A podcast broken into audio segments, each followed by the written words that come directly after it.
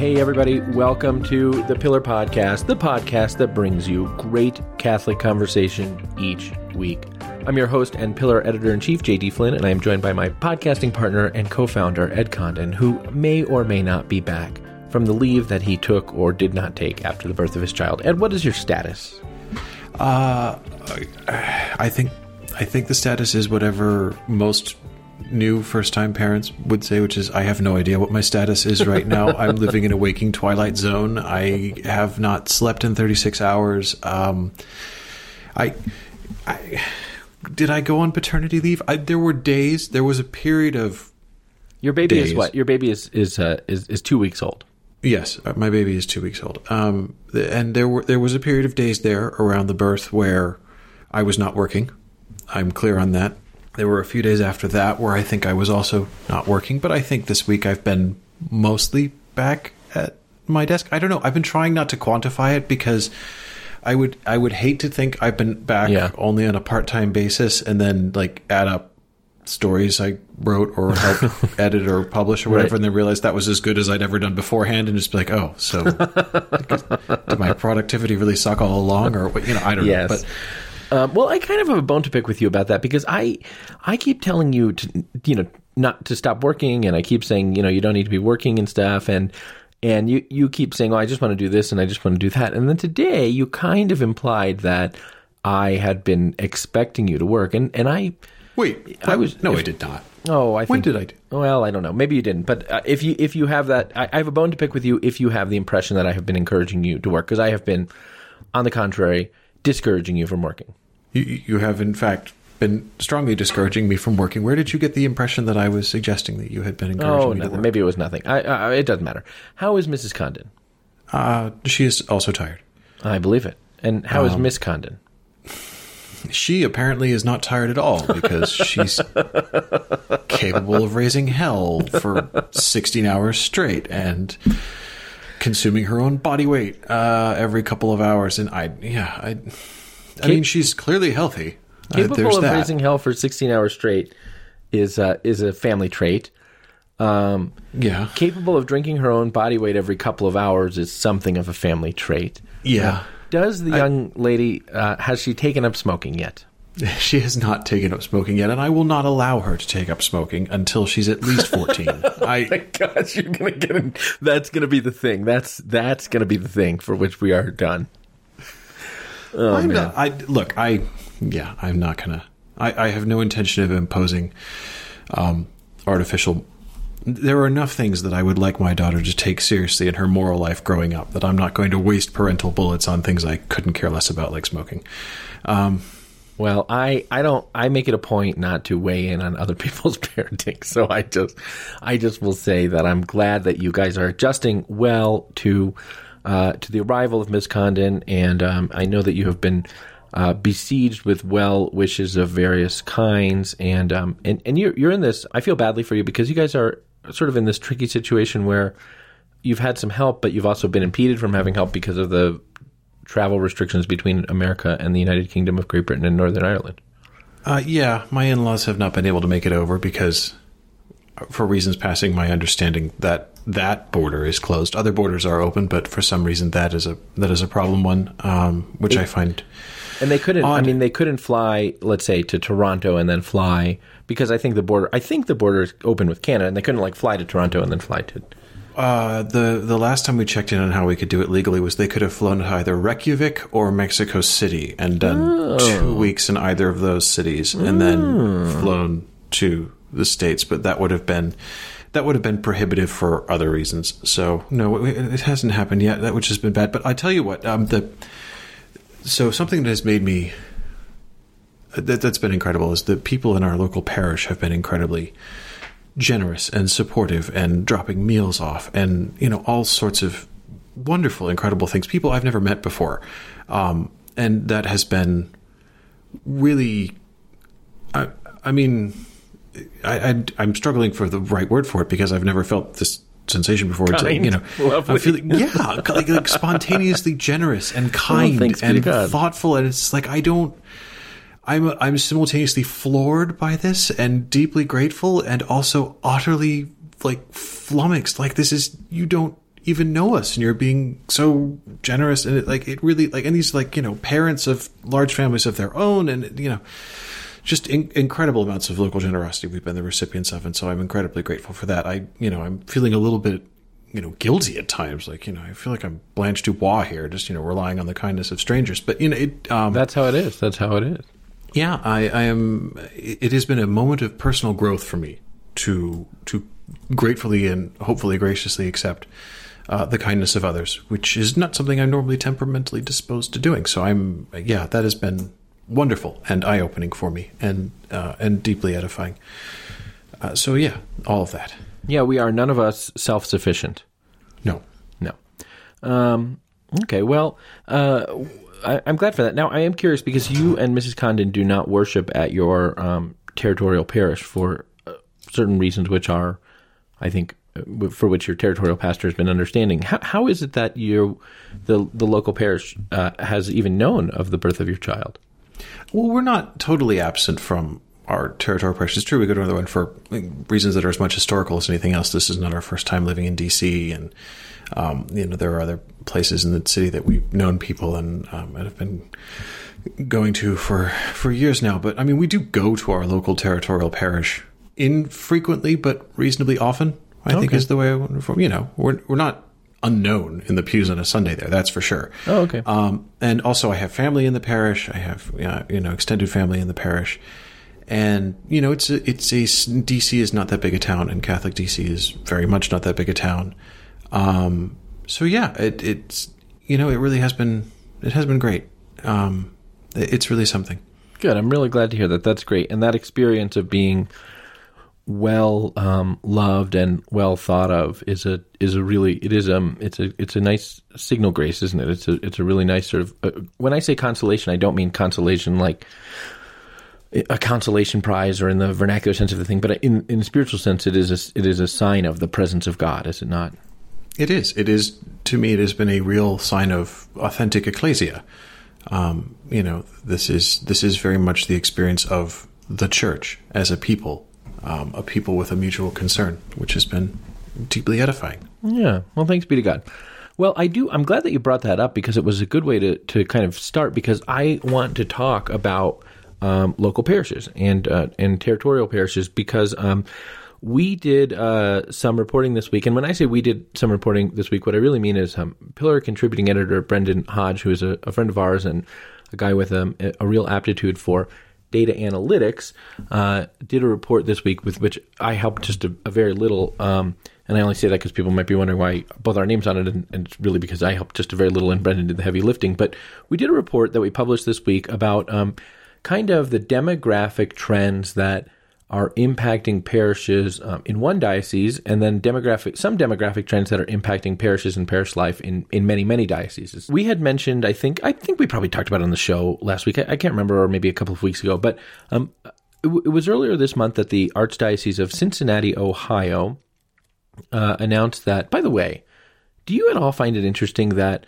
um, the Cleveland Indians have changed their name, but the Cincinnati Reds have not changed their name? Isn't that also kind of like the Washington Redskins? And isn't that also a name that came from a racial stereotype, effectively?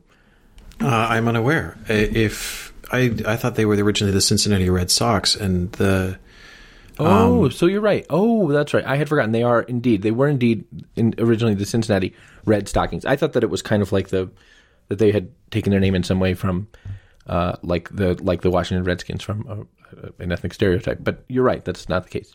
Thank you for correcting. Okay, so with that, I'm, out I'm glad way- I had that knowledge there to. So they don't. They didn't have to change their name. Okay. With that out of the way, I think we've talked on the show before about the fact that the Archdiocese of Cincinnati has embarked on this project to um, uh, effectively consolidate considerably um, their parishes and to sort of lessen their footprint. Um, the, the project will involve kind of grouping parishes together, consulting with parishioners, um, beginning to sort of make decisions about what um, worship sites can be sort of sustained and what can't, and then um, merging or closing parishes and probably closing churches, church buildings. And and the reason for that is just that there are fewer Catholics and fewer priests in the Archdiocese of Cincinnati uh, than there once were, and you know fewer of them go to mass. and so the archdiocese is kind of like involved in this process, which many other dioceses have been involved in as well. But the archdiocese has kind of caught our attention because it was really quite um, quite striking how many parishes could close. But they've begun this process, which could close up to seventy percent of their parishes. Yeah, it's it's going to be something. I mean, one of the things that I didn't realize uh, until I was reading this report uh, is the is the disparity in American dioceses, or between American dioceses, I should say, between number of parishes and number of Catholics in the diocese, and even that you know sort of that can actually hold steady over time. So, for example, Cincinnati is something of an outlier in the sense in that they have more than 200 parishes for fewer than half a million Catholics, and that this you know this is a a big sort of weird outlier statistically. It's got basically as many parishes as does the archdiocese of like Newark and Detroit, and the diocese of Brooklyn, which, which, are like which are like three basically three times its size in terms of right. Catholic They've all got like a million and a half Catholics. Uh, yeah. So so there's that, but you know, I uh, when I read that, I sort of thought, well, clearly Cincinnati used to just be huge and like they've had a demographic collapse, but it doesn't look like that's the case. Like they've always had this outsized balance of parishes to Catholics relative to other dioceses. And of course, this is something that's very normal in some places that have had waves of mass Catholic immigration, cities like Chicago, um, places like that where you have ethnic parishes. I know Cincinnati's had a lot of that, where you get waves of, you know, the Irish build their church, the Polish build their church, the Germans build their church, the Lithuanians, you know, all this stuff. So there, there's that which can kind of sort of create overlapping footprints. Um, so what but, we did in the piece, I forgot to say what we did in the piece, and that's on me. What what we did in the piece was to basically look at the demographic realities of the Archdiocese of Cincinnati and then how they relate to demographic realities in the rest of the country in order to sort of ask the question, is this dramatic potential contraction of parishes specific to Cincinnati, or is it uh, does it share things in common with many other parts of the rest of the country? Yeah, and I think the answer very much is um, yeah, this both. is where we go with Cincinnati. The rest of the country appears to be go with. Well, it seems to me both, right? Because Cincinnati is an outlier in the way that you just mentioned that um, it has always had sort of more parishes per Catholic than many other places.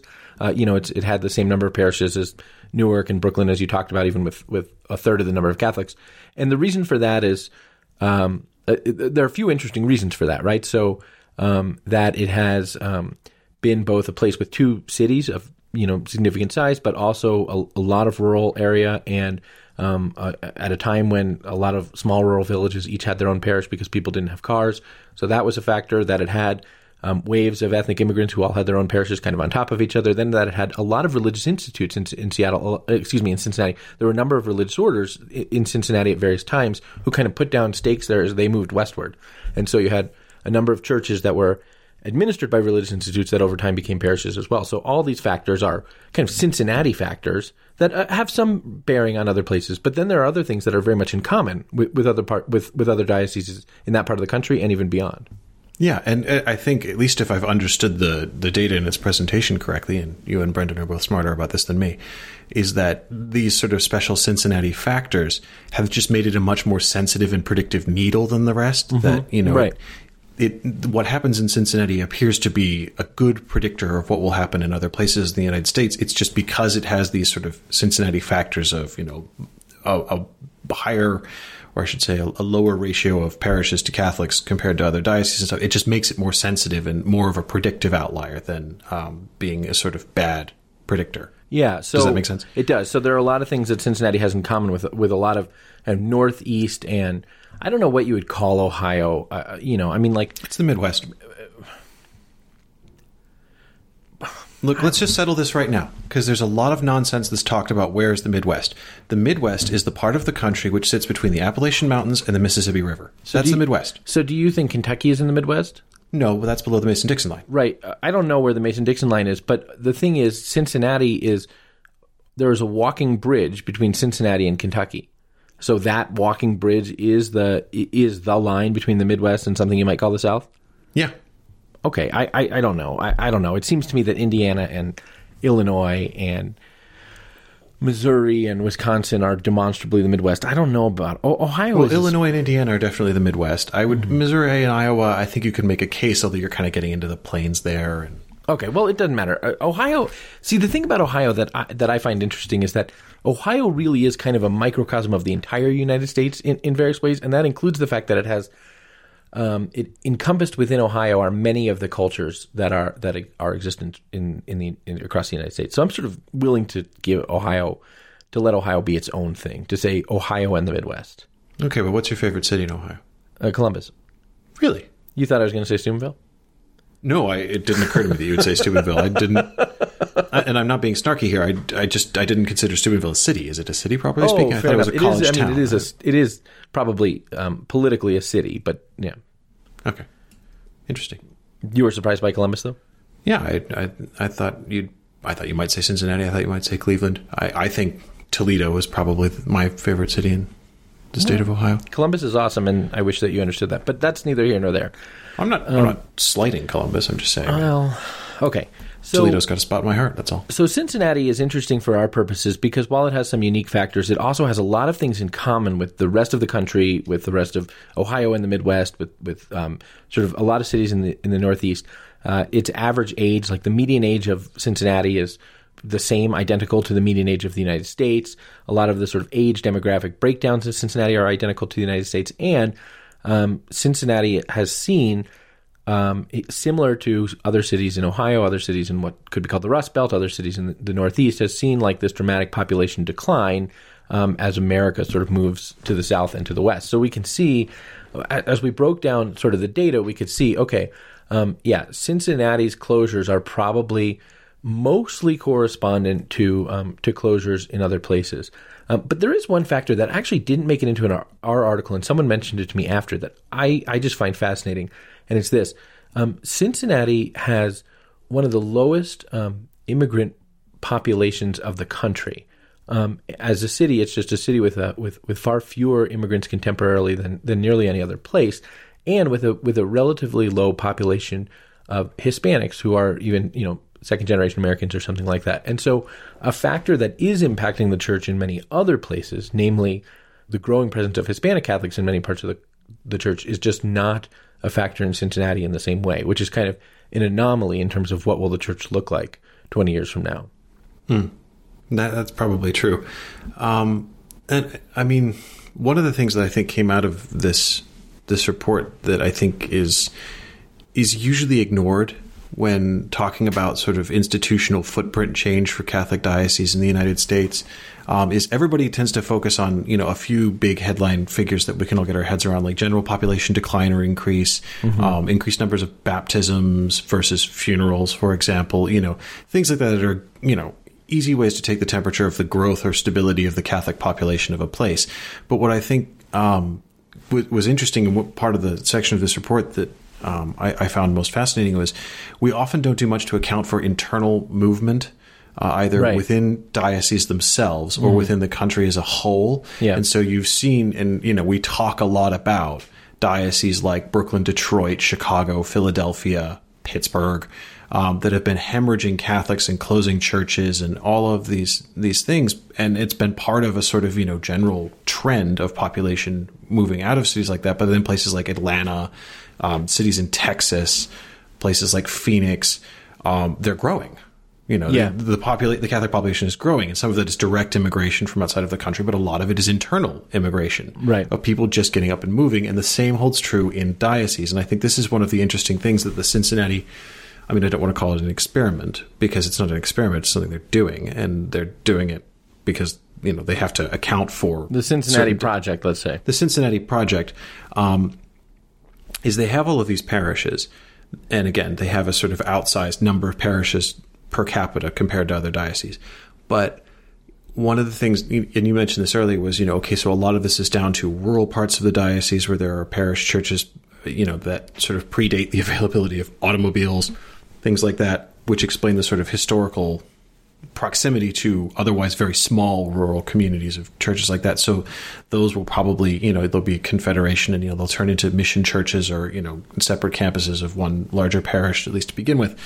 Um, but what I think is interesting is that you also get this phenomena of parish shopping even within um, not even just in sort of downtown areas, but even in sort of ex-urban or suburban areas that people go to different parishes. And sometimes it's because Father gives nice homilies. Sometimes it's because it's got a magnet school. Sometimes it's Or because historical reasons that you already knew people there, and it's not the first time you lived in that city. Yeah. Exactly.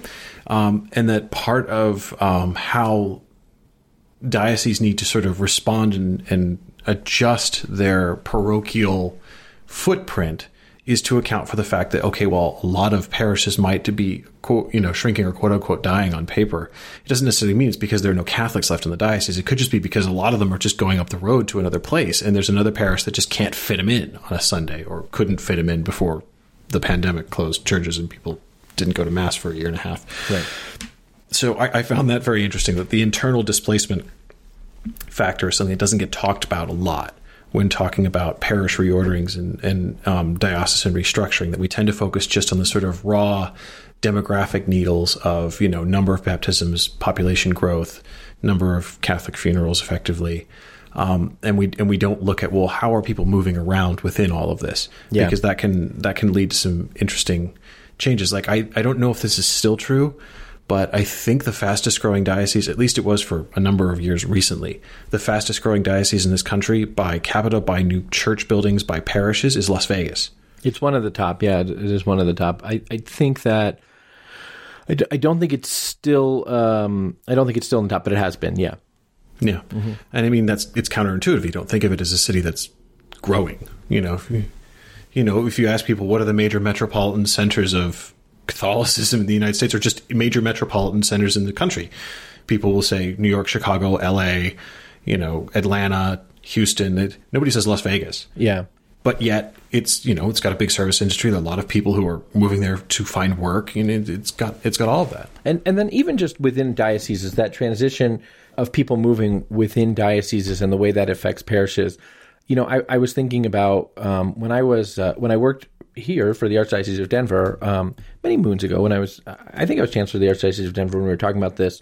Um, we we were talking a lot about sort of parish transition and the way in which just um, what, what we then were sort of calling like the I 25 corridor. So the way in which um, area between Denver and Fort Collins to the north of Denver was kind of filling up. And there was talk about is there uh, sort of our, are new parishes needed there? And what ended up happening for the most part is rather than new parishes being developed there, um, in in kind of the north end of what was what was then the north end of the Denver metro area, is these places that had been small town parishes just became bigger and bigger and bigger until they were you know large suburban parishes with which needed much bigger parking lots and things like that. They went they effectively transitioned from being rural parishes to suburban parishes as other as, as other parishes and, and many of them um, urban parishes were you know increasingly empty. Yeah, I, that, I mean that makes sense, and I think that's going to be part of the pattern of how um, we see dioceses adjusting themselves across the country. That the, the sort of urban density of Catholic life, because I mean Catholicism was for. I think I'm right in saying this. I'm, this is going to come across as a generalization, but I'm like 95% confident I can defend it if I had to. Um, Catholicism was primarily an urban phenomenon, an urban cultural reality in this country for a very long time. That you know, Catholicism is a major sort of demographic footprint came to major immigration centers, cities, usually port cities, um, and it didn't travel west all that quickly. Question mark? I, I would push back on Burgundy? that. I, I would push back on that. It- Catholicism has been, uh, in many ways, you know, the story of the expansion of Catholicism in America is the story of the expansion of immigrants in America.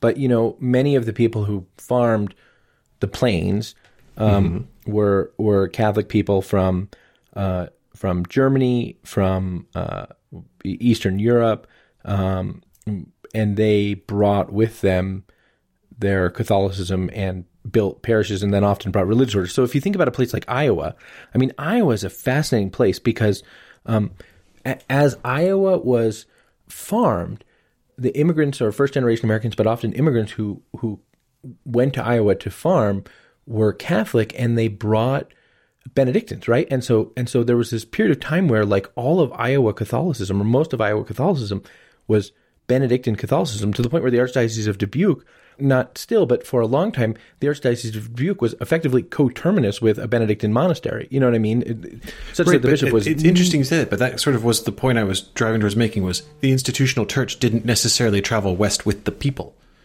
Um, that they ended up bringing priests from the old country or religious orders a lot of the time with them. That the Yeah, right. diocesan footprint didn't follow. Well, the diocesan footprint in a lot of places came after. So we've talked Right. about this before in terms of parish incorporation. But what what happened in a lot of places is is as the country was settled, churches preceded a diocese, you know, authority, right? So I mean, they were mm-hmm. out kind of beyond the, you know, beyond the law, if you will. They were parishes or or chapels or praeter legem, if you will. Um, because the dioceses just had like near limitless sort of western borders, and um, and the and the, the, they got settled by Catholics, but with uh, without sort of the Office of Pastoral Planning deciding where a parish needed to go, so much as the people building a church in, in their village, Right. you know, in their village. Right. And so, but I think what we're going to see is in the same way that it, as Catholicism more slowly and organically moved west, with communities sort of, you know, saying, we exist, here's a need, something's got to come up here, whether they brought it themselves or, you know, built a church and then attracted a priest or a religious order or whatever it was. Yeah. I think we're going to see more and more of that as we see these internal demographic shifts, whereas the, the urban centers of historical American Catholicism are the ones where we're seeing the sharpest decline because you can still have a, a reasonable number of Catholics by square mile in, say, downtown Chicago, but you no longer need three churches on sort of opposite corners of the of a an intersection because you no longer need a German, Lithuanian, and a Polish church Yeah. in that area, if that makes sense. It, it does make sense. I think it's true. Um, I think what you're saying is true, but it did not strike me as sort of the biggest factor to take away from the sort of data that we dove into with the Cincinnati story. The thing that struck me most, um, which I, I think I knew intellectually, but you know, just to see it was really striking, is that we did some, we just graphed the number of baptisms in the United States uh, year over year, and um, and you can see from a peak like in the late nine oh, okay so we started with with the 60s because that's the earliest that we had data. But so uh, you know in the in 1960 you had um, 1.3 million baptisms in the United States and a decline which kind of corresponds to the to the tail end of the baby boom a, a decline you know subsequent to that um, kind of dropping down below a million by 1975 but then a, a gradual sort of move upwards so that through the 80s and 90s you, you see baptisms kind of moving up again, again, Catholic baptisms, so that in 1995 you have a million Catholic baptisms, and then a rather sharp decline from 1995 to now in terms of the number of baptisms hap- t- taking place annually. So that in 1995 there were a million Catholic baptisms in the United States, and by 2020 there are just I over. think it was even more pronounced because wasn't it 2000?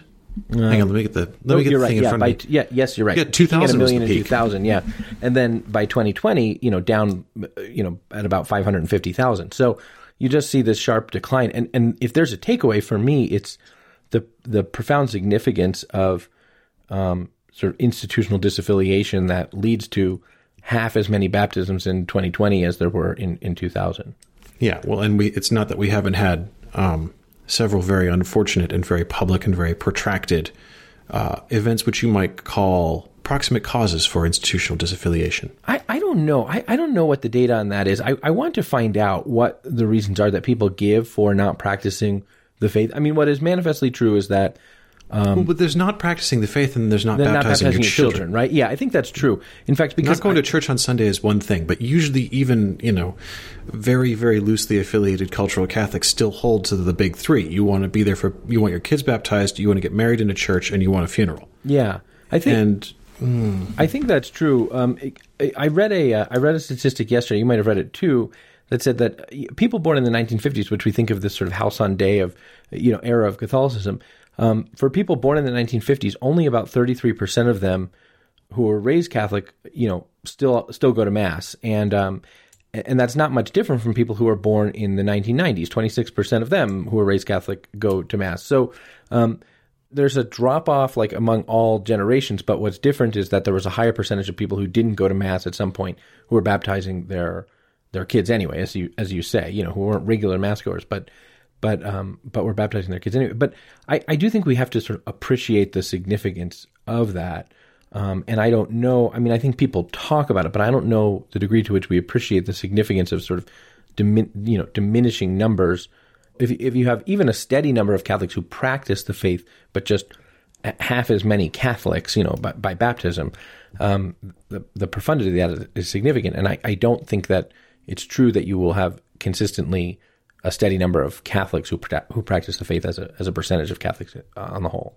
Yeah, I think that's right. I mean, part of this, I think, is possibly attributable just to uh, dropped in for drop fertility. Right. Yeah. I mean, mm-hmm. people are just totally. not having as many kids. Yeah, totally. Which stinks. But I mean, the the real i mean it's not just a demographic concern it's not just a sort of numbers thing but you know when you look at you know this and again we this is charted in the in the piece um, the decline in baptisms in terms of raw numbers in the united states between 2000 and 2020 i mean this is not this is not attributable to, uh, you know, a, a, percentage point or two's decline in general fertility. This is there are children being born who are not being baptized who would have been in the window of 20 years previous and that's um, that's a sacramental reality. That's an existential reality for these children. I mean, um, you know, baptism isn't just about you know you get your Catholic passport and you get to you know be a card carrier. You know, you get to one day say, "Well, I was raised a Catholic, and so I have utterly ignorant views on the church." You know, there's it's not just about that. It's you know that there is sacramental, um, sacramental baptism imparts a character. Um, it's necessary for salvation. We, we you know, th- this is an this is not just a sort of demographic cliff face in terms of a, a management or organizational uh, viewpoint. No, not at all. Yeah. This is, you know, this is a crisis of souls. Yeah. I, I want to talk about that, but I, first, I'm glad you brought up fertility because um, that is a big part of the story. So in 1960, when we were talking about baptisms at uh, what, what, I can't remember the number now, but in, in, when we were talking about significantly more baptisms than than there are now, the birth rate was uh, I just looked it up 3.65 births per woman in the United States. In 2021, the birth rate was 1.78 births per woman in the United States. So that's from 3.65 to 1.78 is a big drop and um, and is indeed a factor in, in what we're talking about and a significant one. Um, but in any case, the, the, the broader point is the point that you make, which is that a declining number of baptisms, a declining number of weddings, a declining number of people who attend Mass on Sundays all of those things point to a new reality um, uh, for the church from a management and administration standpoint, i.e., how many buildings do we have, and those kinds of things. But those questions have to be judged, I think, in the context of the mission of the church. And and here's what I mean.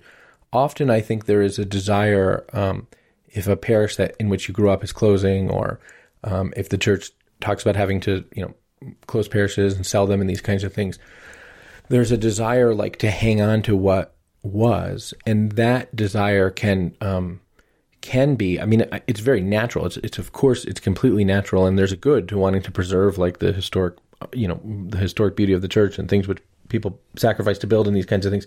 And at the same time, um, it is also true that those things can become you can become in the business of keeping up buildings instead of um, reducing sort of what the institutional footprint is because the mission of the church is not to maintain X number of buildings, it's it's to proclaim the gospel. And uh, and those things can become can be in, in, in conflict with each other. Very much so.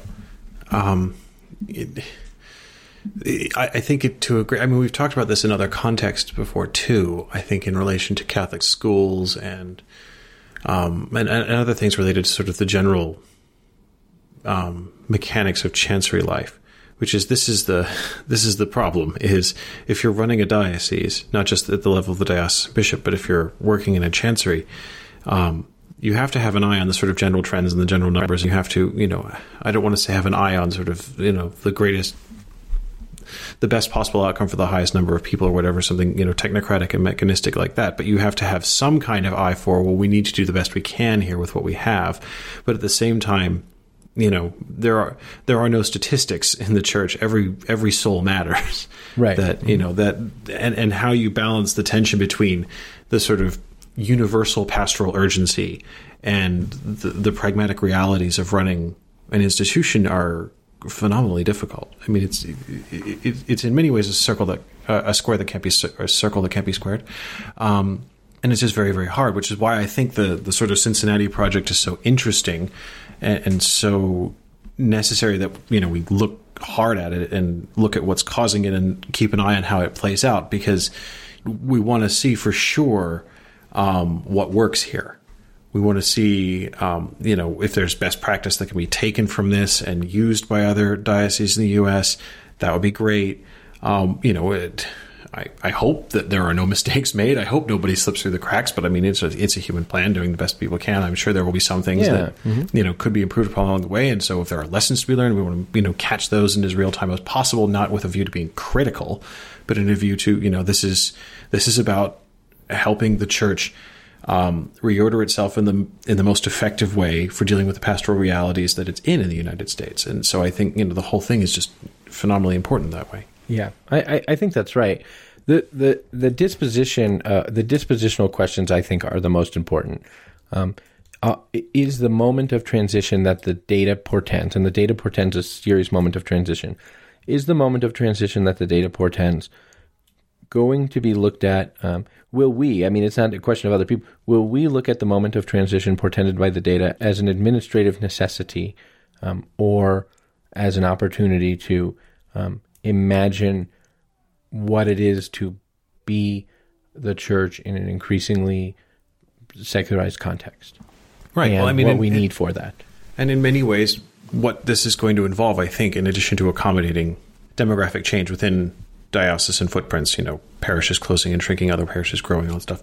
But it's also, I mean, we're moving from a cultural reality where you could count on the people to come to church. Right. That mm-hmm. was that was the expectation was that people were culturally enough Catholic that they're always going to turn up to mass on Sunday. Yeah. And it's, you know, fundamentally what you're asking is, well, how can we best use their time and attention and help them when they show up at our door?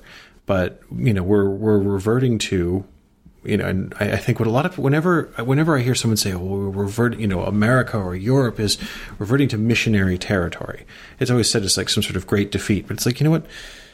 A missionary footing is the church's natural orientation. Right, exactly. That's that's not like I, I don't hear when you know, when I, when I say that you know we've got a the Church of the United States institution needs to start thinking in a more um, evangelizing. I, I suppose evangelical would be the appropriate word, but that's that has other connotations, and so I don't want to, distin- to distinguish from evangelicalism um, a- an evangelizing mentality, a mentality that is what Pope Francis would say outward facing, going you know in in many places. I think now the peripheries are bigger than the, than the centers, um, but a, a diocesan model that is very much um, geared towards evangelization, I think, is very, very important. And I think what you're saying is exactly right, which is it's a question of what are we going to um, sort of steer into the swerve here and say this is what's coming and this is the opportunity it presents to reevaluate how it is we do the structures and things that we do as a church with the great mandate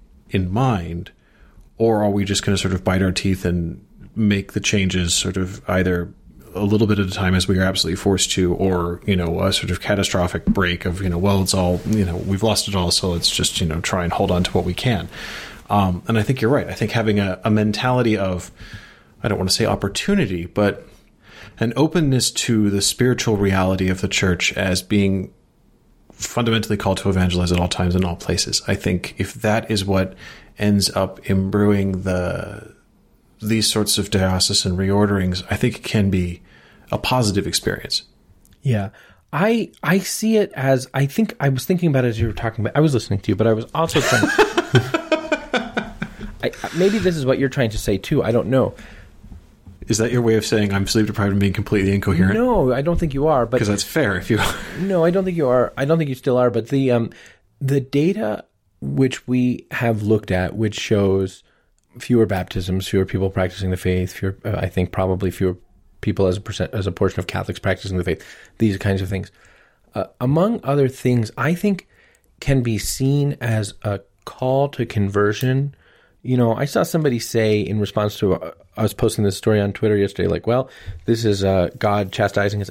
I, I don't think I see it that way, but I do think that it can be seen as a call to conversion and a, cor- and a dispositional correction for all of us as Catholics. Um, in that, I think there has been a way in which um, there is a there has been a sort of perception that being Catholic can be an accessory element of our identity or an accidental element of our identity, and the church will sort of carry on and be the place where we go for things called community and for rites of passage at various points in our life, and because we need to have some sort of ritualistic thing to do with people who die, and because we need a, a sage figure who can give us sort of words of wisdom at moments of difficulty. And the church can be that thing. So the church is sort of divorced from the content of the gospel and becomes instead fulfills instead certain sociological and psychological needs. Um, and there's a way in which that attitude can creep in, um, and I think probably has crept into had crept into American culture for, for decades and decades. The idea that I can be fundamentally the same as everyone else, and this is the place where I go to fulfill certain needs, um, is a danger. And the when I say a call to conversion, it's a call to conversion to a sense that being um, be, that it's not just as Francis says, the church is a mission and the church is always on mission, but that means that the the orientation of my life is missionary. And uh, when I talk like this, people I think often say that sounds good in the abst- and you know that's like fine in abstraction, but what does it mean? And truthfully, I, I, I think I've said this before. I hope I've. I don't think I even know. You know what I mean? I don't think I even know what it means to be um, to to uh, principally identify my Catholicity as missionary, being sort of on mission. Um, on behalf of the gospel. Um, and I don't think institutionally we can we can yet sort of even say this is what we think that means for all of the Catholics, right? Um, for most of us, this is what that means in a sort of practical way.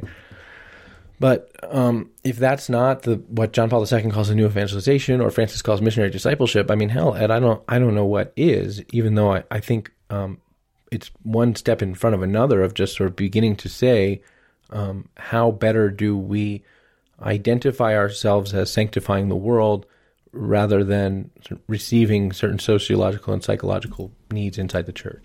No, I, I think it part of it is you know you say you're not even sure what it what it looks like to have um, a fundamentally missionary understanding of of our Catholicism. I think it's into, when I, I think it's two things, and first of all, it's what you say about you know this sort of sociological mentality that enters into the practice of the faith, which is you know the church is the place where I go where I do these things, and everyone does these things. They just do them in different places. In some places they have you know shamrocks, and in so other places they have you know Oktoberfest. Yeah, some of the or some of the crosses have um, have corpuses, and some of them don't because you're Protestant. You know, but yeah, exactly. Fundamentally, sort of like religion is the place where we go to get our our sociological needs met and to mark our passages of time.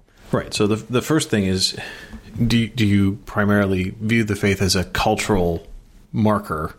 You know, the sort of lapel pin you wear while wearing the same clothes as everyone else, existentially, if you like, um, or is it a fundamental part of your identity? But I think the other thing is, um, it's important. You know, is being Catholic for uh, this is how I try to think about it. And I'm sure some theologians can say, "Oh, well, you could misinterpret that, and that's bad," and, and it's like, but you know what? I'm fine with it. Um, I, I think fundamentally, being Catholic, being a Christian, is a mission. And so, do you understand Catholicism? Do you understand your membership of the church? Do you understand um, the practice of the faith as something uh, that you are, or something that you have to do? Is it a fundamental orientation of every daily interaction? You know, you say, what does it look like to have a missionary concept of daily Catholicism? And I think part of it is like, well, are, do you have an answer to the fundamental question? Well, why why are you Catholic? You know, do you have an answer ready for that? Do you are you prepared to discuss the faith with someone at any right, point but even that, day. that's where I push back because you were saying before, oh, we have to change the mentality of the parishes to, to stop thinking if you build it, they will come and people come to the parish and blah, blah, blah. Yeah. And I think, uh, no, no, I mean, that's not sufficient for the parish to say, oh, we've put up this thing and people will come to it because people aren't coming to it, right?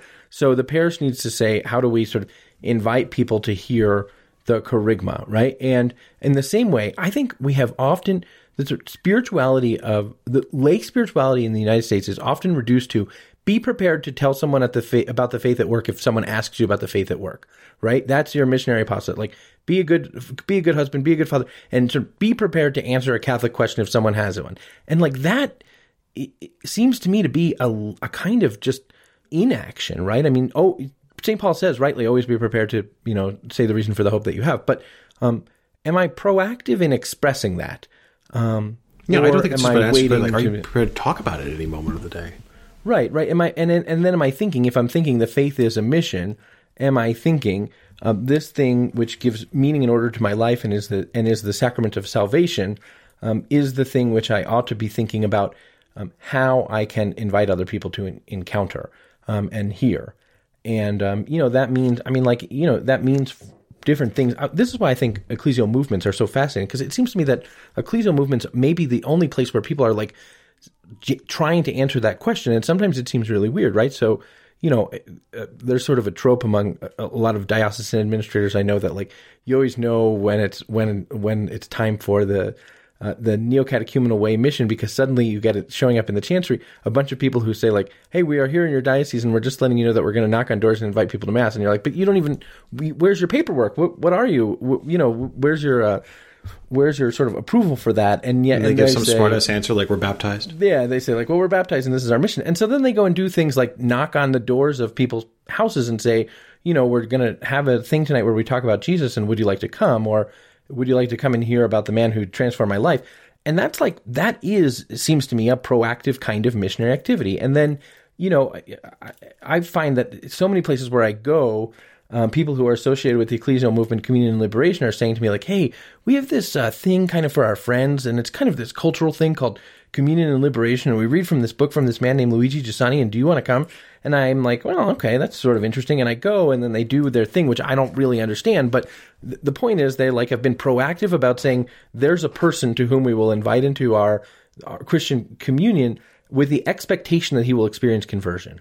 And when I say I don't know what it looks like, what I mean is most of us are not equipped in any meaningful way to say, there is a part of my life in which I invite other people to hear the gospel with an expectation that they will hear conversion, because it's not like our parishes are regularly having um, somewhat, it's not like there's a, even a thing that I would know to bring people to where, oh, every Tuesday night, someone in the parish is um, pro- preaching Christ crucified for people who have never heard it before, right? I can invite someone to mass, and I ha- I can invite someone to mass. I can invite someone to adoration. I can sort of have a friendship with someone that over time. But if I want to say, okay, this is the moment where this person who is mostly unchurched hears the gospel of Jesus Christ in the in the church which he founded, I'm not sure that we're doing that in a sort of systematic, intentional, ongoing, and consistent way, apart from ecclesial movements.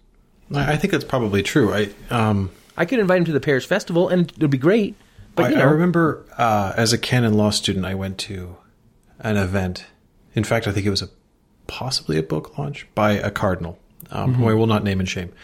But uh, he was he was talking about how he had he was getting on a plane to Rome, and someone sat next to him and noticed that he was a priest, and you know started asking him questions about the faith and everything, and and he was sort of. Uh, doing all of that, and he sort of relayed this as you know this is fundamentally what um, what it means to be available as a Christian, to be salt, light, and leaven in the world, is to you know to be someone who is visibly Christian and a sign that attracts uh, it provokes a question. Um, and the question I asked him afterwards during the Q and A, uh, which I I think kind of stumped him a little bit, and it's for this reason I'm not naming and shaming him. Was I said, well, okay, but what do you do with them once once you've done that? Once you've had the you know the initial encounter, you've you know got them on the hook, so to speak. Right. where where do you bring them? I said because they can't all sit next to you on a plane. Uh, you know what what are we supposed to do with them in the ordinary parish life? Bring them to Sunday mass? That's not a you know that mass is the source and summit of Christian life, sure, but it's not a catechetical program. Um, and I think a lot of I think what you're saying is true that you know parishes have RCIA courses. But the presumption of RCIA is often that you already want to join. Exactly. That's exactly what I was about to say. The presumption of RCIA is the person who's coming saying, I would like to be Catholic. Please do the Catholic thing to me. Probably because my girlfriend is Catholic and uh, we're And I my get fiance married is in the Catholic and I want to get married in the church. Yeah, mhm. Yeah. yeah. Or What we she wants us to be the same religion. Yeah. So what we don't what have do? is the sort of curb appeal mentality. It's what people, and I think this is the. I, So this is the paradigm shift. This is a serious paradigm shift. Yes. That if we look at those numbers, we have to say, and that I have been working in and around the church my entire adult life and say, I can think of pockets of places where someone would know how to invite someone, but never as a Catholic in the pew has a, has my pastor said, Hey, this is, this is what our parish is doing to like invite people to hear the story of the kerygma and this is your job in it and this is my job in it and let's go. That's what I'm talking about, and we're not there at all. Well, we're not there at all, and I think the reason that we're not there at all is we're still operating from the presumption that uh, people want religion for the sociological reasons that you talked about earlier. Right. And so a lot of the sort of programmatic life of the church is geared towards, well, this is why this is the right religion to choose. You know, the presumption is that you're in the market for this. Mm-hmm. And we're going to give you our product, which is admittedly the Rolls Royce. It's the only one you want. It's the, Yeah. this is the best one. No, we do have the best product. It's just that we're not But- selling it. Well, the, the thing is, you have where we are now culturally is it's not a question of convincing people that you have the best product. You have to convince them of the need for the product in the first place. We're Right, not at the point where we're saying we've got the Rolls Royce, everyone else is driving a Ford. You have to convince people that they want a car.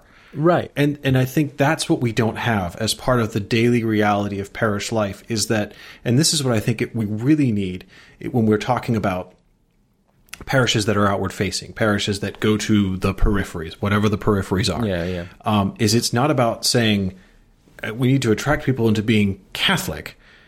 It it is understanding and articulating for them what is the question at the heart of the lives of people Right. who Right. are are who would like to hear the good news, people who need to hear the kerygma. What is Right. the question, the possibly unarticulated question in their life? And that is, I think, needs to be the fo- that that is the true, I think, first focus of evangelization is saying we have to understand what is lacking mm-hmm. in order to articulate why Christ is the answer. Yeah, yeah. I, that that is really well said, and it's really important. And it's it's I, I, the reason why we're talking about this now is because I think this moment of looking at half as many baptisms in 2020 as there were in 2000 n- needs to be a sobering point at which we say, no, that's that that is what it means to be the mission of the church and to sort of just be the place where people who are already there and yeah a few people will experience conversions along the way and some people will read their way into the catholic church and these kinds of things. But you know like uh, it gets a lot of guff it gets a lot of guff and maybe some of the guff is deserved. I don't know. I don't know it well enough. But focus right? The thing which does the thing on college campuses. Effectively takes young people and equips them to invite other young people to come to a Bible study. And not just kids who are already Catholic, but any kid who's there, right? And the Bible study, I don't know how much Bible study they're doing or how much just they're inviting them into a Christian community, but then they're modeled in, in a Christian community and in some way the gospel is presented to them. Whatever criticism it takes for not doing it the way that other people think it should do or not forming the missionaries the way that they think, that is an invitation to come and um, see this man who has said everything about my life. That that is it in concrete. And uh, for most of our Catholic institutions, it is foreign to the things that we think about. There's no focus type thing um, at my parish, which is saying, and I'm not picking on my parish because my parish is great. If you want to raise your children in the faith and you love the Lord and want to hear the truth preached and have adoration and other cool things, it's the place to go. But at no point has any pastor I've ever had said to me, and this is the point that I'm making, and I'm not putting it on my pastor either, because I don't think his bishop has said it to him. This is a total paradigm shift. At no point has has the church said to me, or, or is the church saying, we're going to make a strategic plan by which we have a place to invite people and a mechanism by which we invite them um, it, even to propose the notion that, and maybe it doesn't look very churchy at all, if the first step of it is to propose the notion that there are questions to be asked beyond, you know, the stupidity of politics and social media and these kinds of things. So this is something you see a lot, I think, um, in, or at least you used to see a lot in different regions of the United States, where you get sort of like mall front pop up Right. churches. Yeah, yeah. And the thing that always struck me about them was they were great at that.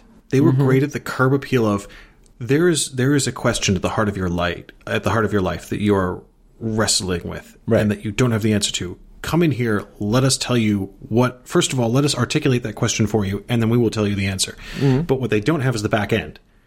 Because Which this we is have ju- in, uh, we we have an unpl- we have a depth that cannot be plumbed of truth in reality. Exactly. We've got the back end, but we've never, not never. No, but we don't The apostolic history of the this- church is exactly this. Yeah, but what we, have don't now in this context and culture and environment. have the shop front first point of contact.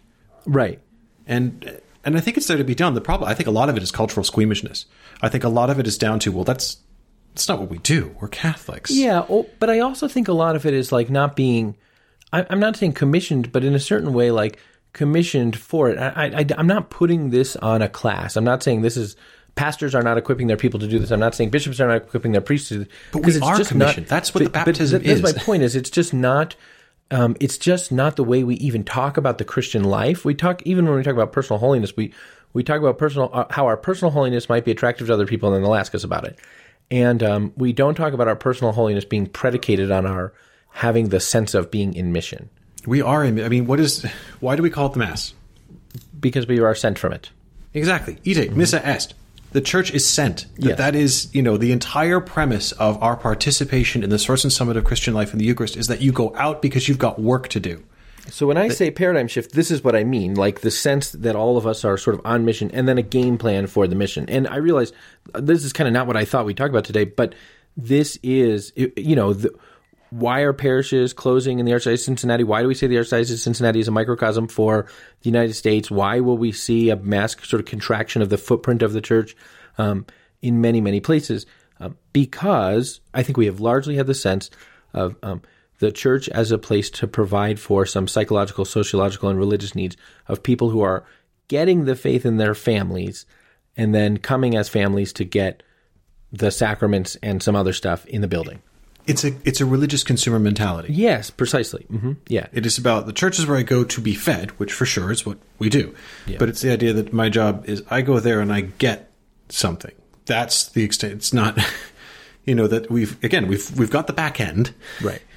We we alone have the true back end, if you like, of of this sort of religious question. But what we aren't doing is the the the, the front facing part, which is and you take here- that and you go out. Here's another example. Uh, Here's another example. I don't. I did not count them up, but if I count them up, I will find that from the U.S. Bishops' Conference this week are many statements on political affairs. Uh, U.S. Bishops Migration Chairman welcomes refugee admissions target of 125,000. That's good, good. You know, um, and uh, uh, U.S. Bishops Pro Life Chairman on rescinding of Protect Life rule. This is this is something that the bishop should, you know, the, that's a, an issue, right? Um, U.S. Bishops Pro Life Chairman responds to House vote on bill that imposes radical abortion on demand until. Good, right? All of these things, all of these statements that I see coming from our bishops are fundamentally like make coming with the presumption that um, the faith is an is an operative reality in many many people's lives, and therefore what the bishops say will be kind of um, a force for change and relevant. And I think the bishops have some. Uh, I, I do think the bishops like have some uh, street cred, as it were, on Capitol Hill and are presumed to be representing Catholics. I, I, it's not that I think they're sort of not taken seriously in any room they go into, And but even if they aren't, they have a prophetic role. right, they have a prophetic role. Uh, That's that's right. They do have a prophetic role, but they also have a um, they also have the the role, and I say this from the bishops on down to the Flynns. They also have the role of just like proclamation that um, Christ is the answer to the question posed by every human life. And that statement necessarily, the effectiveness of that statement necessarily precedes the effectiveness of bishops' weigh in on migration and refugee cap. Necessarily Absolutely. precedes. And I think in many, many ways, we are not caught up to the fact that we are in a place where kerygmatic proclamation cannot be assumed. Evangelization cannot be assumed. Catechesis cannot be assumed. But just like an initial conversion of heart for most people um, ought not be assumed. And if that's true, it, it underscores the primacy of the thing which the Lord says is primary.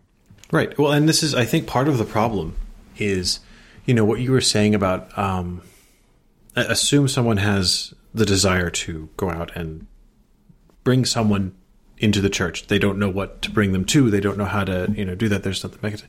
I, I think that the most um, this is something you and I were talking about. I think earlier this week, uh, not on a podcast. We do actually just sometimes talk, uh, but this is something that you and I were talking about this week. That I think the the the thing that makes a person go out and, and bear a kerygmatic witness to Christ, the thing that gives someone a truly evangelical mentality, the thing that makes someone take seriously their baptismal mandate to make disciples of all nations is a profound conversion experience of their own. And that the question of what do you bring them to naturally answers itself if you've had a profound conversion experience, because you bring the people to the thing that helped you. That's where it comes from, I think. So if you are in a, an ecclesiastical movement, you, you bring people to that. If you somehow converted by an exposure to one particular form of the liturgy or another, you want to bring people to that. And I think the reason that we have a sort of mass absence of, you know, sort of mass confusion question at the heart of, well, how do we make the church uh, more missionary focused, more um, oriented towards evangelization is like, well, to, to have a good news to announce, you have to have experienced it first and how many of us are living our Catholicism in the light of a profound conversion experience of our own, of an encounter with Christ. That if you've had an encounter with Christ in your own life in one way or another, and it doesn't have to be. Some, I'm not talking necessarily about some sort of you know quasi mystical spiritual a subjective. A subjective. If you know, if you are graced to sort of know rationally and in the way that you live your life the meaning of your baptism, which is to say that you are beloved by God and claimed by Him and incorporated into the person of Christ. That's an encounter with Christ. Well, exactly. But it, and it's what I was saying earlier about you know you have to have ready the answer to the question why are you Catholic. You know the the the true answer to the question why you're Catholic is because I believe why do you believe? You know, do, what is your experience of faith? That if you have had a profound experience of faith, it is that much easier to announce it to someone else. And again, the the what do you do next rather answers itself more often than not because if you've had a profound experience of faith, that's what you want to bring people to. It, it can be, but I often think that systemically we are set up so that when you have had a profound experience of faith, the next step is so join enter into this community of others who have had a profound experience of faith and oh maybe that community will somehow rub off on other people and they'll come too. Right? I mean i do think sort, sort of like plunge more deeply into what can become a sort of self um, referential com- I, I don't know. By the way, there is a document on this that uh, all the things that we're saying are in this document, the pastoral conversion of the parish community and the service of the evangelization mission of the church which came from the Congregation of Clergy, for Clergy last summer. It came out in July 2020, so nobody was paying attention to it. I think I've talked about it on the show before because it is effectively a blueprint for the transformation of the parish from one thing into another. It was not a great time. No, it was not a great time. it, was, it, was, not a great people time. Were, and people a, were concerned with other things to do with ordinary yeah, parish life. And, and it's a long kind of, you know, it's a sort of long kind of churchy document, but it is effectively, I mean, it, it is effectively a blueprint which begins by saying the parish needs to be the thing which is a which is a center of missionary activity, and these are some ways that you could kind of get started.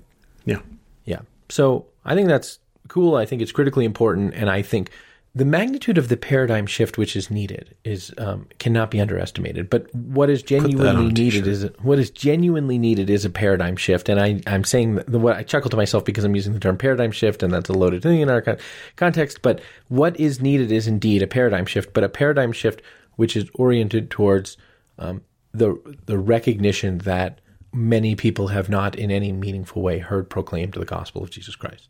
Mm-hmm. Yeah. Yeah. Yeah. Okay. Uh, with that said, a listener asked us a couple of weeks ago if, and this is connected to Cincinnati as well.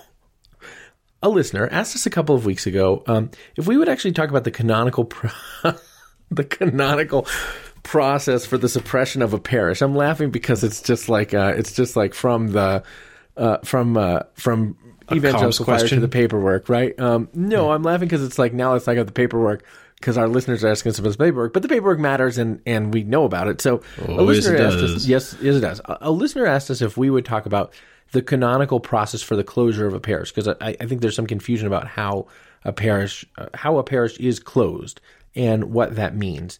And uh, so, Ed, I would like to, in in response to because a, when a, a listener asked us that, a lot of people sort of weighed in and said, like, yeah, yeah, would you talk about that? So there is clearly like desire for us to talk about how the canonical process for closing a parish. And so um, uh, let's talk about it. So to do that, we need to go to the law. And Ed, where do you think I want to start? Um, well, you're probably going to want to start in book 2 mm-hmm. and talk about the nature of parishes. I am. That's right. Canon was, 515, my friend. Alrighty. You see, I was already going to book seven, like, oh, let's get into some, let's get into some good procedural law. But okay, yeah, fine. Book seven is for the removal of a pastor. Not only, it's it's all procedural law in book seven.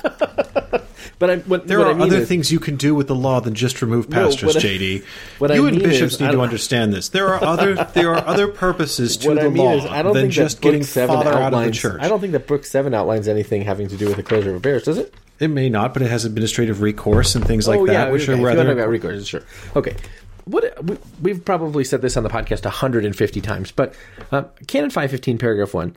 Um, a parish is a certain community of the Christian faithful stably constituted in a particular church, whose pastoral care is entrusted to a parish as its proper pastor under the authority. Uh, uh, uh, excuse me, whose pastoral care is entrusted to a pastor as its proper pastor under the authority of the diocesan bishop. A parish is a certain community of the Christian faithful stably constituted.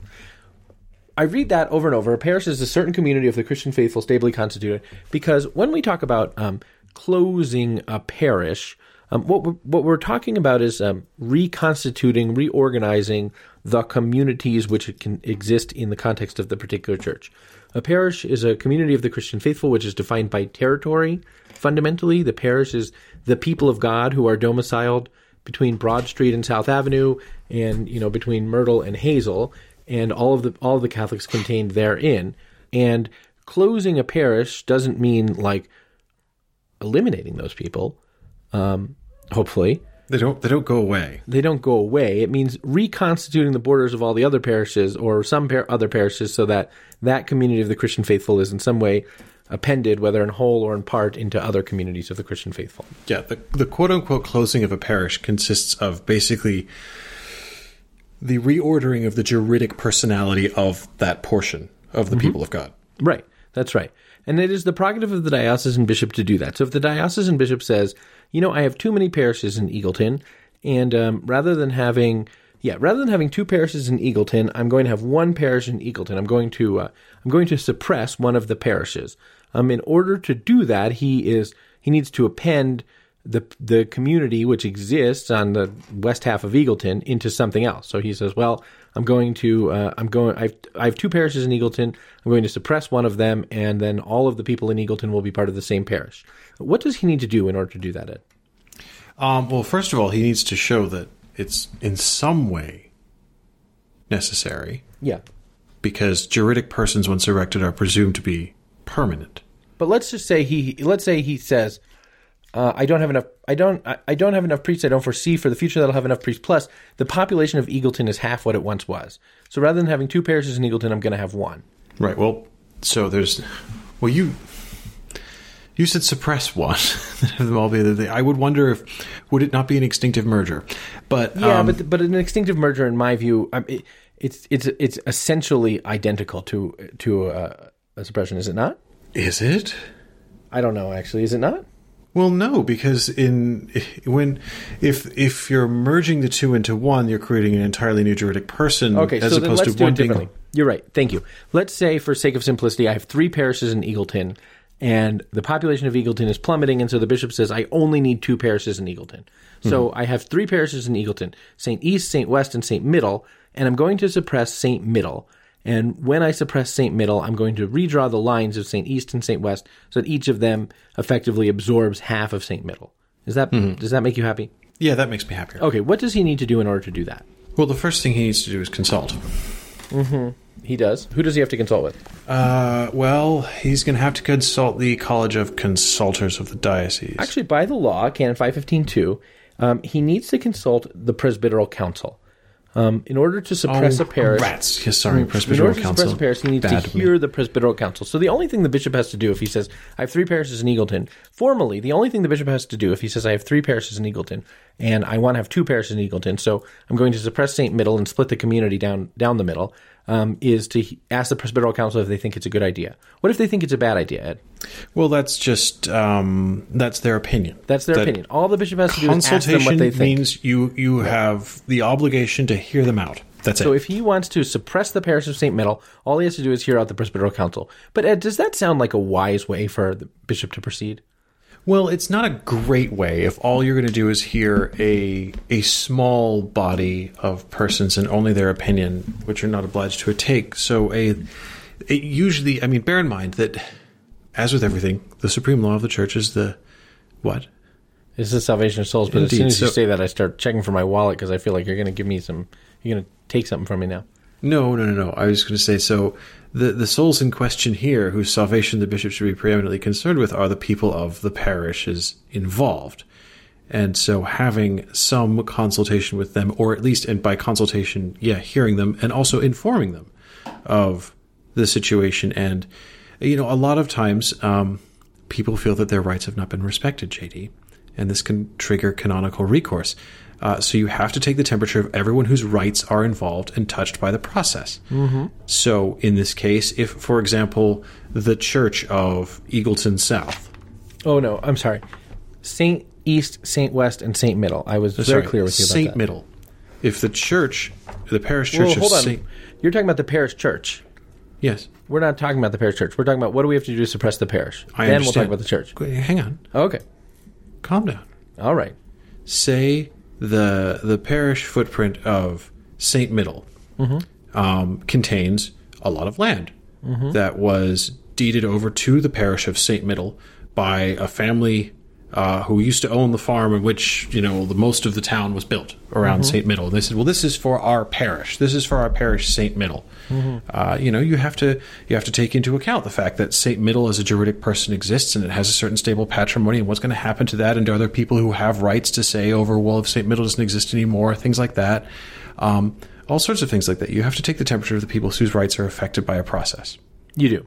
Um, so the prudent, wise and prudent bishop, in order to suppress the parish, will um, will conduct listening sessions and hear from people uh, before he makes decisions, because there may be factors that um, he doesn't know about. But fundamentally, at the end of the day, the only thing the bishop has to do to suppress the parish is ask the presbyteral council for their opinion, and then, having heard their opinion, do what he likes. Um, what Ed, um, and, and then he can suppress the parish. But suppressing the parish is not usually the thing that people are interested in when they talk about closing a parish. People are most often interested in what happens to the building. Because if the bishop suppresses the parish of St. Middle, that doesn't actually mean anything for the church where the people of St. Middle worship, right? I mean, there is the parish, the community, and that community has a church. Well, I mean, and this goes to the common misconception: the parish is not the church building. The building. parish is not the building. The parish the is parish not is the people. the church. The parish is the people. So if he suppresses the parish, he hears the presbyteral council, he does it. But what happens to the church? That's the critical question. Well, and this is part of the reason why I said there's a distinction to be drawn between extinctive merger and suppression. Yeah. Okay. Good. Good. Good enough. Yeah. Okay. But let's talk about what happens to the church. Okay, so what happens to the church is this: you cannot just close, uh, you cannot just close willy nilly church buildings that you decide you no longer need. That there has to be a compelling need. That it has to be shown that the church is no longer fit for purpose. It cannot be adequately maintained by the community that's been using it. Um, that there is no one who has a legitimate claim to the use of the building that could still exercise it.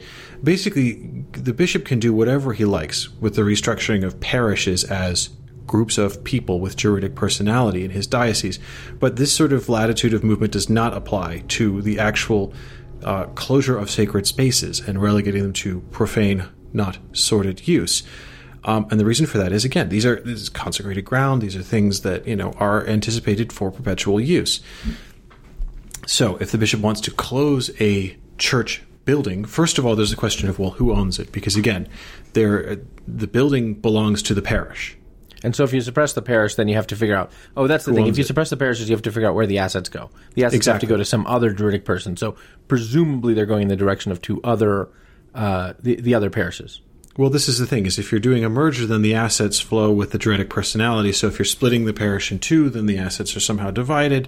Um, if the parish is being, if two parishes are being merged, then the sort of the new parish ends up owning them all. But also, if you're just suppressing a parish outright, it can be that the the um, the goods of the of the suppressed person travel upstairs all the way straight to the bishop, mm-hmm, which is another thing. But even if it's the bishop's quote unquote canonical property, it doesn't mean he can just close it. Right. That's right. Um, in order to close it, uh, in order to close it, he needs to. Uh, what does he need to do? I think we need to go to Canon twelve twenty two. I was just about to say, can we start going to the law minute? Because Yeah, let's go to I'm 1222. freestyling here a little bit, and I don't like doing that. Here's what Canon 1222 says. If a church cannot be used in any way for divine worship and there's no possibility of repairing it, the bishop can relegate it to profane but not sordid use. That first paragraph means um, that if the church is in absolute and total disrepair, the bishop can write a decree that says it can be used for something else. Um, but when other grave causes could suggest that a church can no longer be no longer be used for divine worship, so not that it it it can't be building repaired, itself not is that not it's total, falling over. not that it's falling over, but that it can't be maintained or there's not a need for it because the population shifts or something like that, the bishop can relegate it to profane but not sordid use if he hears the presbyteral council. That means gets consultation from the presbyteral council and then get the consent of those who legitimately claim rights for themselves in the church, um, and provides that the su- the good of souls suffers no detriment thereby. So. Right. The bishop has to do kind of three things. First, he has to get the opinion of the presbyteral council. Then he has to make sure that no one has acquired some right to use the building over a period of time or something like that. That it's not like um, a building that the Franciscans have the right to um, uh, have mass in or something like that in, in, in, canon law. But then he has to make sure that the good of souls suffers no detriment thereby. And that means he has to hear from the people who make use of the church and mm-hmm. make sure that he has legitimately accommodated for in some other way the needs of, you know, their, their spiritual needs. Um, so that he's not closing the only church in town and people don't have a car or, you know, he's not closing the only church for 50 miles or something like that, but that he's ensuring that, um, if this place for sacred worship is being closed, the needs of the, the spiritual needs of people are being met in some other way. And, and here's a funny thing about the law for the closure of church buildings um, that I don't want to say often, but has on occasion tripped up uh, diocesan bishops in this country as they've sought to do the sort of thing that, for example, the Archdiocese of Cincinnati is doing, and you know, look at the way that parishes are configured and things like that. Is um, the reasons, the grave causes required to close a church building have to be particular to that church. It has to be considered in isolation. It is not sufficient for the bishop to say, well, I've got um, 16 churches in this city and I only need eight. So half of them got to go and eeny, meeny, miny that one. You know, that Rome will overturn that. Rome has overturned that. That you have to show that there is some grave reason why that church is no longer suitable for divine worship is no longer necessary. There are grave causes that recommend its closure, things like that. It has to be particular to that building. It has to be done on a case by case by case basis. It's also when he's t- we're talking about hearing um, hearing the presbyteral council and presenting to them the case for here's what I want to do. Tell me what you think about it. Again, it has to be case by case. It's not sufficient for the bishop to go in and say, "Here's my grand plan. I want you all to say what a wonderful grand plan it is." Approve it, and then we enact the grand plan and that is, you know, I have heard you, and you know, you I have consulted you on each individual closure or merger or whatever else. That these things have to be done individually because again, each of these things is a juridic. Each parish is a juridic person. That each of these church buildings has its own constellation of people, like you were saying, with potentially acquired rights. Um, the good of souls is attached to the buildings. You know, my grandfather put the altar in that church. You know, you can't just pull it down and turn it into a cafe. You know, mm-hmm. things like that um, that all these things have to be done on a case by case basis. That it's that um, the the law and the practice of Rome, you know, enforcing the law, is that this has to be done with incredible sensitivity. It is not an easy project to do. Right. That's right. And I think you know, I think. the consultation is not pro forma, but it, it reflects this reality again that the parish is the community of um, of the faithful, and um, and the and the and the the diocese is a portion of the people of God. The diocese itself is a community of the Christian faithful with a hierarchical structure, but the diocese is not the building downtown. It is the communion of the of, of the people of God in in, in a place, and um, and it is the bishop's responsibility, his sacred and solemn responsibility, to like see to the spiritual needs of the people in that place.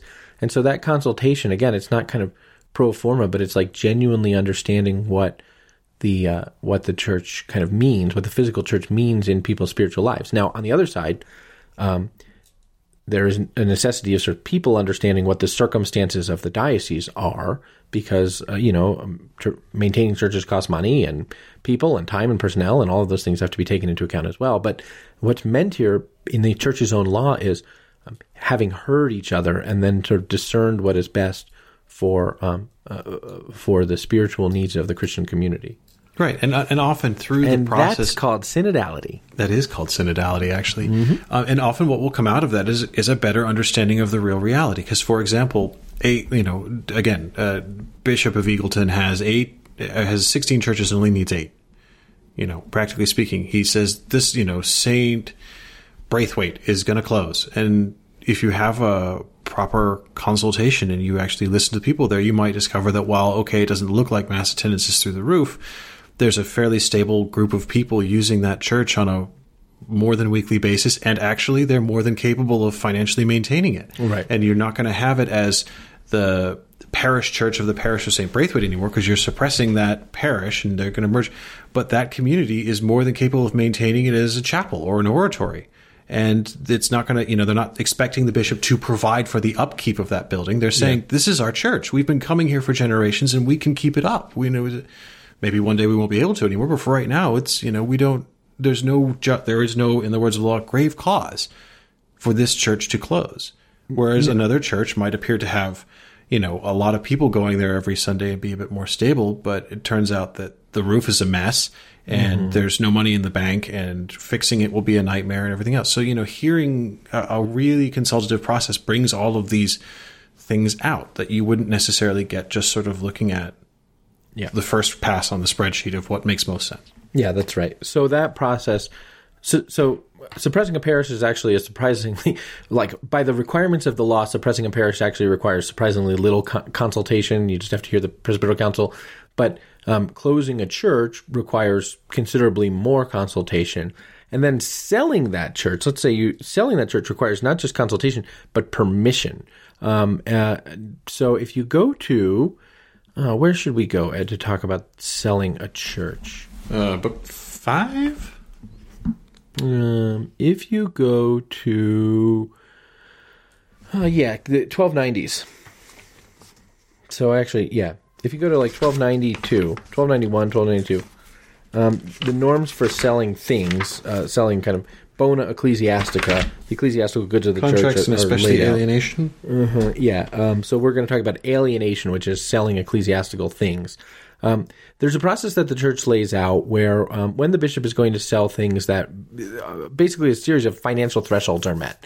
And um, when the bishop or the pastor, if the pastor for some reason is going to sell, when um, if the parish has not been suppressed, um, when the pastor is going to sell a church, or if for some reason the church is coming to the hands of the diocese, the diocese is going to sell the church.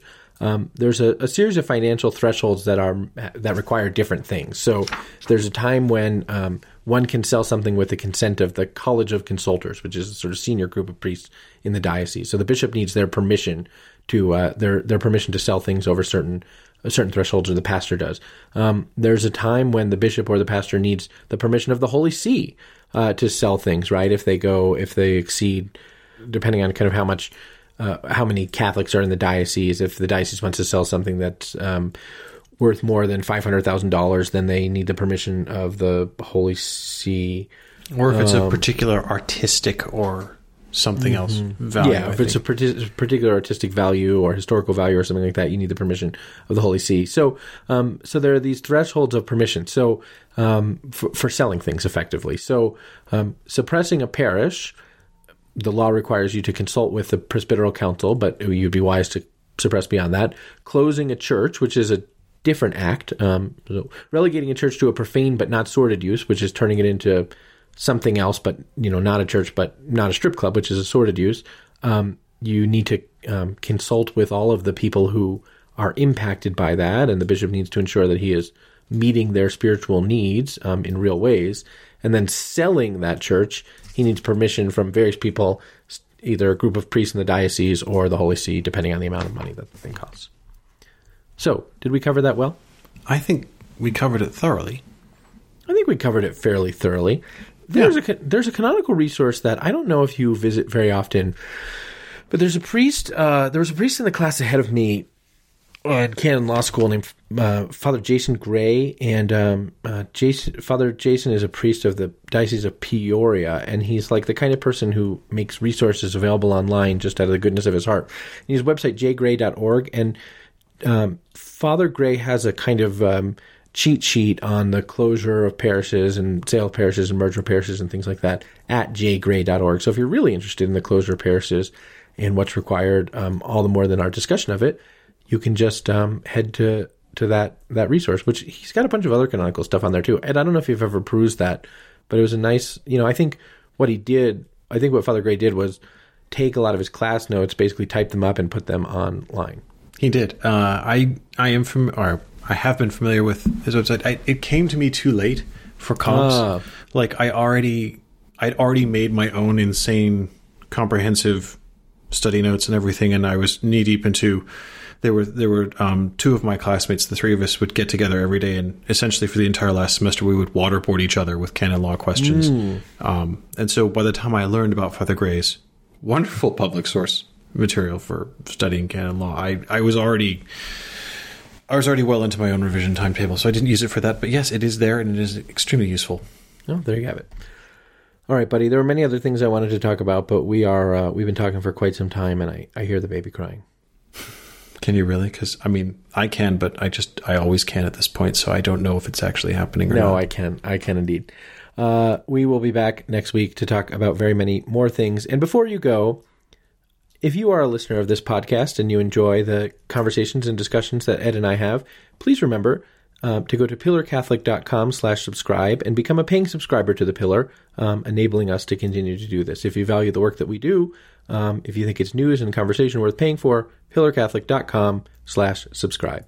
Please. The Pillar Podcast is a production of Pillar Media and Ed and JD Production. I'm your host and Pillar Editor in Chief, JD Flynn, and I'm joined by my podcasting partner, Ed, Mr. Synodality Condon. Talk to you next week.